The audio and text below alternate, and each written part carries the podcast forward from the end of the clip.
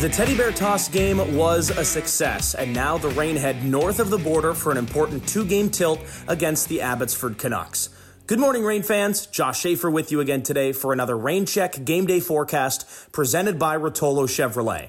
Thank you to everyone who attended or tuned in to Saturday's Teddy Bear Toss game at Toyota Arena. The atmosphere inside the building was phenomenal, and the game started and ended with guys named Sammy. Samuel Helenius opened the scoring and initiated the Teddy Bear toss with his first period goal, and Samuel Fagemo scored in the shootout to clinch a 5 4 victory for the Reign over the Colorado Eagles.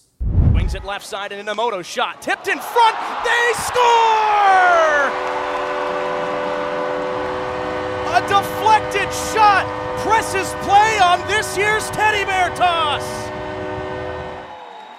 We're getting conflicting reports. Inno with the shot, deflection. Did Jacob Doty get a piece? Or did Helenius get a piece bef- before it even makes its way toward Doty? Helenius might have got a piece.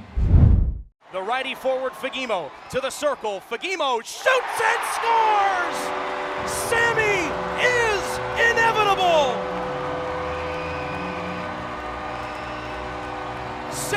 Samuel and the Reign go three for three in the shootout, and they win it 5 4 over Colorado. After the game, Jared Shafran and I chatted with Reign head coach Marco Sturm.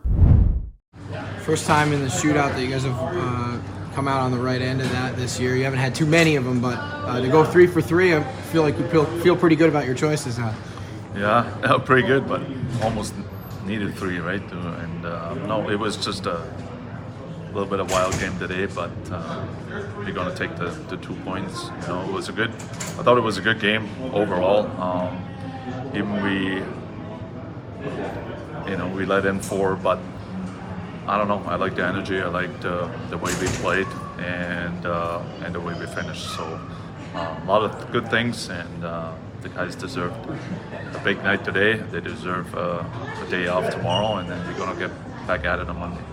First experience in the teddy bear toss was last year, and you guys had to wait a long time. This time you got it out of the way early. Was that a, a big key? It seemed like everyone was putting shots on net as, as much as they could early on. No, I was just. I think everyone was excited. Yes, uh, teddy bear toss. It's always a, a fun night, right?